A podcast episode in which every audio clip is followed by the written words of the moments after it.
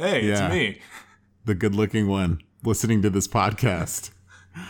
Welcome back to another off the top podcast. And there's a few things that we want to get first and started, and we'll remind you at the end. But Julian, you want to take the good news? Oh yeah. Um, so now we're on 11 different platforms and officially on Apple Podcasts. So if you're listening to this on a different program like Stitcher or Overcast or um, maybe iTunes, it's transferred over to Apple Podcasts. So if you have an iPhone, I mean, you're one of many people who are on the iPhone train. You can find us on Apple Podcasts, Off the Top Podcast. Yeah, exactly. And uh, another cool update too is Julian was getting sick of your mom sending him love letters. So we have an email address for you guys to send that to. And that is going to be the off the top podcast, as in T H E top podcast. Off the Top Podcast. Odd, off the top, yes.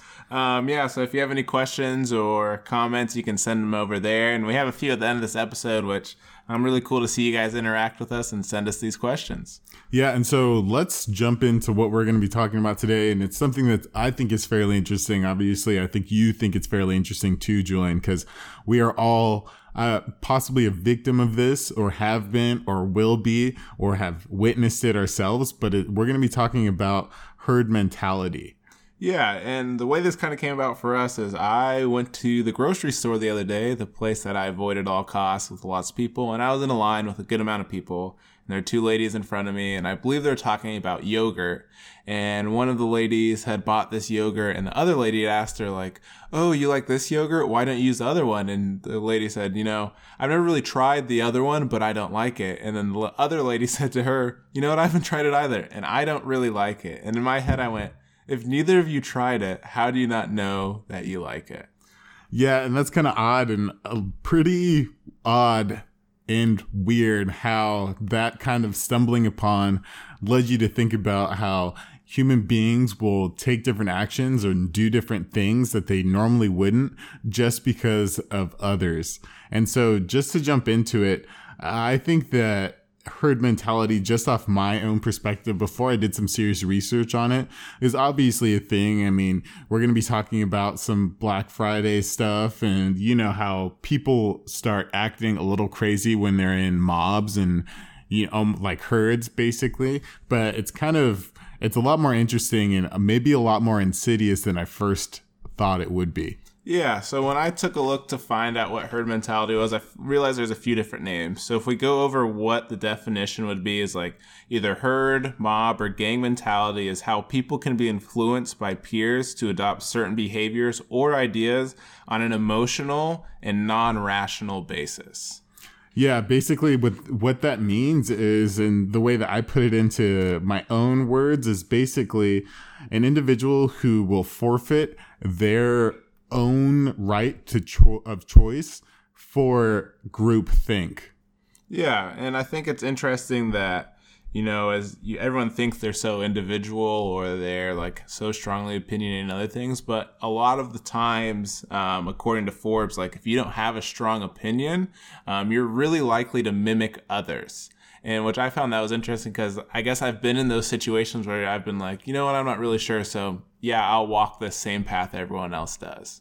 Yeah, exactly. And I think another thing that leads us to be prone to those sort of actions is that there's a thing called social conformity. And what happens is um, human beings are basically really good at mirroring other human beings because we have mirror neurons in our actual brains that are built for that. So whenever somebody smiles, you smile to really tr- like, and it helps to find if that's a real genuine smile and things like that. And so what actually happens is when you see somebody witness or witness somebody doing something, you end up in your brain, you're actually acting out that process as well. And then when you actually do it, you get rewarded for it. Yeah, I've always found I've heard that a few times before, and then the social conformity kind of put it into a ca- category for me. But I've always thought it weird because, like, when I'm talking to someone and you notice like you're crossing your arms too, or your body language is similar, I've always been like, "This is weird," but I'm doing it. I don't know why. Um, it's very unique to see how that happens, and I bet now that you've heard this, you instantly all have some sort of idea of someone or sometime you've done it, like with a teacher or a boss, or maybe just a good friend you've seen in public. Yeah, exactly. And that sort of de individualization is very subconscious, kind of like you illustrated right there, where you, a lot of the times you stumble in and you're just like, I'm acting exactly like this person, or, you know, we have the same exact like body posture or acting the same way. And a lot of the times, and that's what's kind of crazy about herd mentality is you don't know you're doing it until you know either you come online all of a sudden you're like dude what the heck? I, why like how did i get here? Why am i you know why is this goat in the air? Yeah um and for a while people had i mean for all time people have been doing like animals have always acted in herds tribes acted in herds or groups and it's kind of like a safety or protection zone and you might get some things done and things can turn drastic quick but the first time it was really studied was in the 19th century. It was founded by a, f- a few French social psychologists, Gabriel Ga- Gabriel Gabriel Tarde and Gustave Le Bon or Le Bon. I'm not too sure which one it is. Um, but the one who's a little bit more notable is Gustave Le Bon, who wrote the Crowd, a study of popular mind in 1895, and it kind of goes over three processes of uh, herd mentality. Yeah, and so it's kind of funny. So me and Julian do research separately and then come together for these things, and it ends up that we kind of have similar sources. So those three that I picked up were anonymity. So, for instance, if you see a big protest or herd, sometimes you find people with masks on or obscuring their face. And that kind of leads into the anonymity thing, or even just the pure numbers of it all. You know, if you were in a mob of five people, you're less anonymous than if you were in a huge group of a 10,000. And I guess a mob of five people doesn't really sound like a mob, but like yeah. for that illustration. And also a second thing is too is a almost a loss or lack of responsibility in the fact that as human beings in a group, we actually transpose the responsibility of everything that happens to the group. It's almost a shared responsibility, and it's now not your individual responsibility to act as you would act, but now it's the group's responsibility to do actions and, you know, take care of things and stuff like that. And then the third, which influences everything, uh, the last two is group size. Like I illustrated before, the mob of five and the mob of 10,000, that group size influences a lot of things when it comes to herd mentality. Yeah, and I think when we touch on the first one, anonym, anonymity, see anemones. Um, I have a tough time saying that word, but in anonymity, it makes sense because if you ever thought of the time you've been in a large setting and you know, say everyone's throwing something at the board in school or like you know everyone's making extravagant sounds or doing something and you're in lost and all that you're like i'm doing it. I'm not going to get caught. Like that we're powerful as a group and it's less likely to be spotlighted onto me. So you feel a little bit more free and more powerful but you feel also more anonymous in those larger groups. Yeah, exactly. I think what it does is it helps lower people's inhibitions and the, you know, the first thought or uh, at least some of my first thoughts are, you know, if you have that natural instinct to do something, your your brain comes on and says, "Well, is that right or wrong?" Or like, you know, do you want to get caught for this? Is it, you know, something like that? And so when you're in that group and like you were saying, you're less likely to get caught for whatever you're doing then it kind of allows you to almost it's almost like it leads into the second one of you know the less people know who you are, the less responsible you feel for your yeah. actions. And I, I didn't think about this beforehand, but it makes real sense if you think about when natural disasters happen or um, some big event occurs and riots pop out, right? Like there's one person or a small group of people that start these riots, but then there's hundreds of thousands of people that are, you know, in movies you see or in some live events, people breaking into stores and taking things and um, packing stuff up. And it's not because like that's their natural opinion or choice, but they're like, okay, everyone's doing it. There's a ton of people. Like I'm just in the group and I'm less likely to be seen than the others. Um, which I didn't really think about, but it kind of makes sense in how those riots work and like why so many people engage in them. Yeah, yeah, that's a really good point. And uh, I want to go back on the point that you first initially made, how you kind of mentioned that some people have the actual brains of the herd, so to speak. And that brought me to a statistic that we both found, which is about, you know, a group can be controlled by 5% of the members in it. So let's say that you have, and this is kind of insane, but let's say that you have a group of 100 people 5% or so of those members can, so five people can influence those 100 people to do, you know, whatever they want. And granted, it depends on those three things, you know, anonymity, resp- lack of responsibility, and group size. But that just shows, and that's where I started thinking of how somewhat insidious this is. And it doesn't necessarily need to be, you know, vocalized or through gestures. There's been tons of studies that we both found of there was a study by Leeds um, where they told somebody where to walk, like in on a random path, and instructed them not to communicate with the others in the group. And what eventually happened was after they told the select few, everybody else started following them single file without any indication of, you know, verbal notification of what they were doing or like physical gestures those people naturally just followed them. So it doesn't need to be something of an elaborate speech or elaborate gestures at all. It just needs to be, you know, those people deciding to do something and then the group kind of it's a snowball effect really. Yeah. And in that study by uh, jen Krause and dr john dyer they set there was no instruction. They put this huge group of people into basically a room and said you know walk around freely but you're not allowed to like communicate or make gestures or talk or anything. Um, we're just going to sit and study and see like the human nature. Little like you said they told a few people this is what we want you to do um, just do it confidently. And it's very interesting to see that people, you know, went ahead and um, just kind of followed others. Um, and we're going to take a break.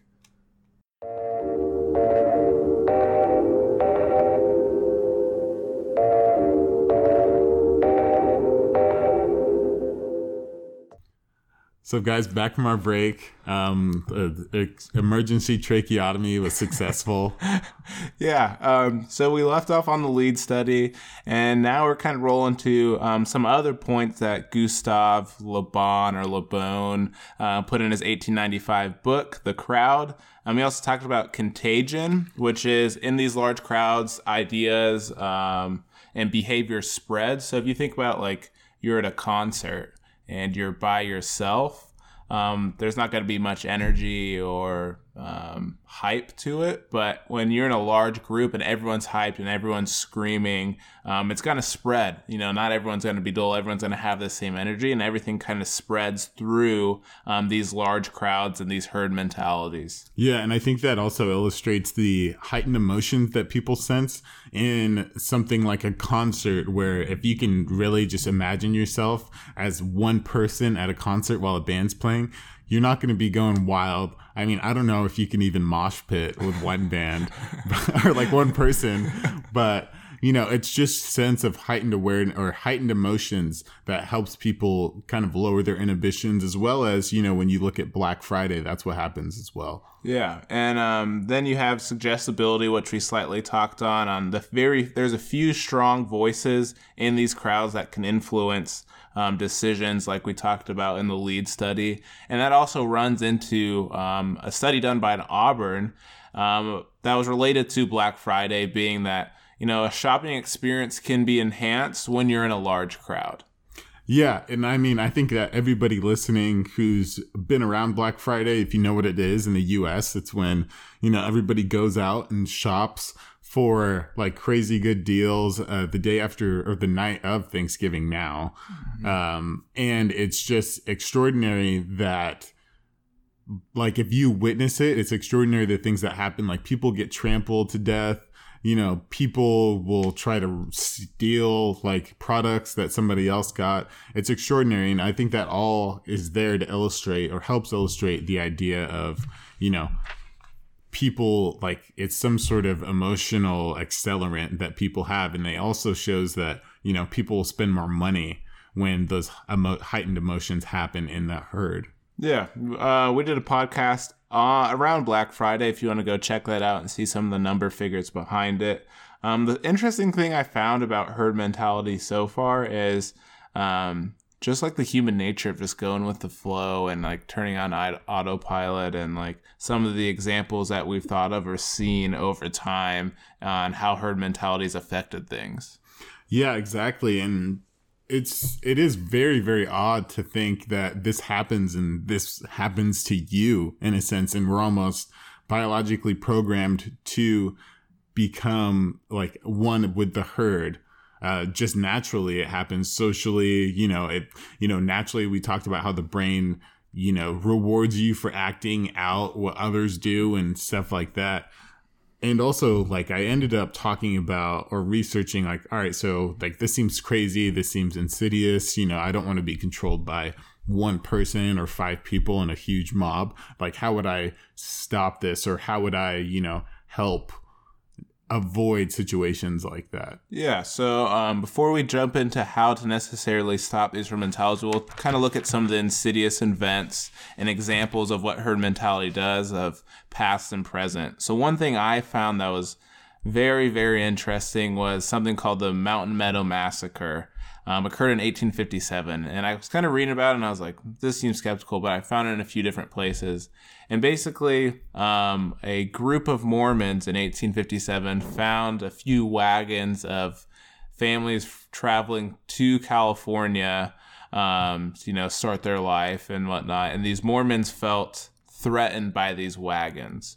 So um, a few of these people or leaders of this group decided, you know, we're threatened, we don't feel safe, we're going to attack them and essentially murder them while they're sleeping and they don't have a whole lot of, you know, power to get around it. And so this whole group of people took part in it instead of, you know, a couple people saying, maybe they're just staying the night here. Maybe they're like taking a couple days to travel by wagon.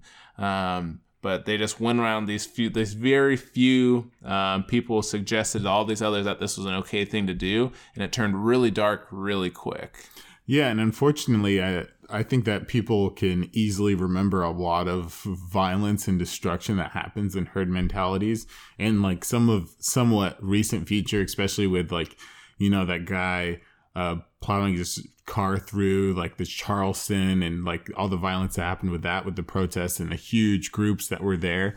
And it just is another highlight of, you know, the insidiousness. I know I was talking about that through the whole time and the fact of, you know, a couple people can control a lot of people, but that's actual events of you know when it happened and it didn't happen in a good way yeah and i never really equated the um, salem witch trials in 1692 to herd mentality until i kind of looked through this and read about it because i assume there's a few people that were you know uncomfortable with a few people in the community or thought certain things and said you know what? We're these people are witches and we're gonna lynch them or burn them and you know kill them unfortunately. And that's another example of herd mentality. But if you move into like present day um, one of the things i thought of was like iphones or like what people call sheeple yeah and that actually i feel like is more of a social um, mentality and the fact of you know it's what everyone else is doing and i guess that is a herd thing um, and that's one thing that i kind of found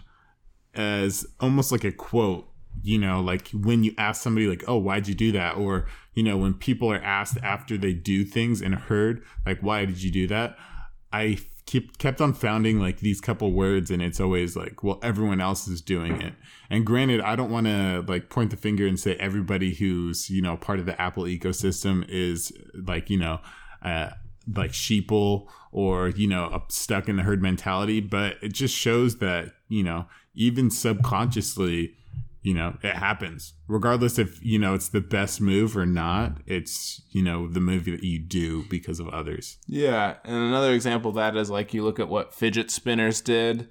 Um, you know, the fidget spinners are necessarily um a trend that happened, but like everyone felt like they were missing out or, you know, needed this fidget spinner or these things. And that's just kind of more of a modern day version of like a herd mentality that isn't necessarily violent, but just how people are thinking. Yeah, exactly. And I just now noticed that we just took shots at Apple after they just put us on their Apple podcast. And that's the type of podcast we are, Apple. No fear. Yeah, exactly. um, yeah. So then I guess at this point, you're probably kind of wondering how do you, how does one avoid like herd mentality or realize that they are in herd mentality. Yeah, exactly. And that's the stuff that I found. And it happened to be, especially when you're around big groups, it's about awareness. And like you mentioned, you know, taking yourself off autopilot, so to speak, and like, you know, taking responsibility for your own actions. And another thing too that I found really interesting is that if you happen to find, you know, if you happen to know somebody who does you know, is in a herd and you can see them participating in herd mentality, the things you're supposed to do to almost like break them out or, you know, awaken them out of it is first, you definitely want to use their name. And when you're talking to them, only use specific scenarios that are, you know, specific to them. So for instance, let's see, I saw Julian doing something in herd, like with the herd. And so he's, of like throwing these, you know, cats in the air and catching them. And I'm like, Julian, like, what are you doing? You know, you have a podcast to uphold. I don't ever. I just realized how like the amount of times we've said the herd. It just sounds kind of brutal every time I heard it. Like you're part of the herd. yeah, and it sounds like some sort of like bad sci-fi movie yeah. Yeah. where like zombie buffalo take over a town. But yeah, guys, I mean, I think that herd mentality is a very, very interesting thing, and it's something that people need to more know more about. Truly, because it affects everyone and you don't want it to affect you in a negative way. I'm sure there's positive instances of herd mentality, and maybe that's the way that this goes. Now that you guys are informed about herd mentality, maybe you could be that 5% of people that actually do something good instead of do something bad and see how that works. Yeah, and like some po- a positive one I saw of herd mentality was I think it was 2008 or 2011, um, something in Egypt politically related, like you know pr- political protests that changed. Um, certain things for that country to better, you know, the citizens and the people, or even looking like you know what's going on in Dubai right now. Like it was probably a large like talking point, and more and more people got on board about like having women drive or female drivers. Um, some ways you could shift, you know, the opinion and use the size to a positive advantage. Yeah, exactly, and uh, yeah, and that's that's the choice of the people too, in the same sense. So granted this thing isn't innately bad it's just innately the it, innately powerful i would say and then it's up to the people that you know are there to make it whatever they want or however they want yeah so um, that's kind of the gist of herd mentality to a few bits and pieces and studies. But now we're going to introduce a little bit of our q&a segment where you can submit your questions or your comments to us at the off the top podcast at gmail.com and we have a few questions pulled for you yeah and so i'll just start. So we got jake p from milford nevada which is a very very small population by the way guys. Like tiny. Like you know you know everybody and you say what's up to your cousin yeah tiny. i think it's roughly like 1500 people yeah. or less mm-hmm. and so he uh, obviously going for the hard-hitting ones uh, he asked the fixation what's the fixation of or on archaeology? Um, yeah, Jordan, you're gonna have to answer that one. Honestly, uh, to to not be uh, facetious at this point, Jake, archaeology was just something that I just put out there one day, and it just stuck and felt good. yeah, and we just kind of rolled with it since. Uh, yeah, very good question. Uh, we are the best archaeologists, the fastest archaeologists on the planet. I'm going to say that now. So if you're an archaeologist listening to this, come out and challenge us or come on the podcast. You know, we could do an archaeology podcast and settle our bones there. Um, our next question comes from Dennis S. of Baton Rouge, Louisiana, population 227,000. Um, his is more of a comment, but he says, Big fan. I'd like to see you guys do an anime episode in the future. You know, Dennis, lucky or interesting enough that you said that. We have plans to do an anime episode. Me, Julian, and I are actually pretty strong anime fans, or at least I identify as one myself. Yeah, I would agree. Um, anime is something that it's I mean, it has a weird reputation behind it, especially being um, like black males in America. Um, but yeah, we definitely like watch a few different shows or a good plethora of shows and have a fan of or a friend of ours that's a, a big anime guy. So that's going to be a cool episode once we get around to that. Yeah, and um, really excited for that one. The third and final question from Delilah W. up in Portland, Oregon, the state that we reside, with the population, which I thought was a lot bigger, of about 650,000. She asks, Why do you think gaming is growing? Yeah, and I think this is from our gaming, one of our first podcasts about the gaming industry and the growth of gaming. Um, I mean, personally, for me, Delilah, why I think gaming is growing is just like the ease of accessibility and not more so you don't need the natural talent of some of these sports you still need some skill set and like fast twitch muscles but it's easy easier to get into and find what you like yeah yeah i mean well said um yeah guys that's uh it for this episode. We are on Apple Podcast. Um, we want to get on Spotify, so if you've made it this far, go ahead and leave a comment on all of these platforms, or email or tweet at Spotify to get off the top yeah. podcast on there. Yeah, and uh, another thing, don't forget about our email account where you can ask us questions and interact with us at the off the top podcast at gmail.com. Yeah, um, thanks for tuning in and join the herd that is the off the top podcast.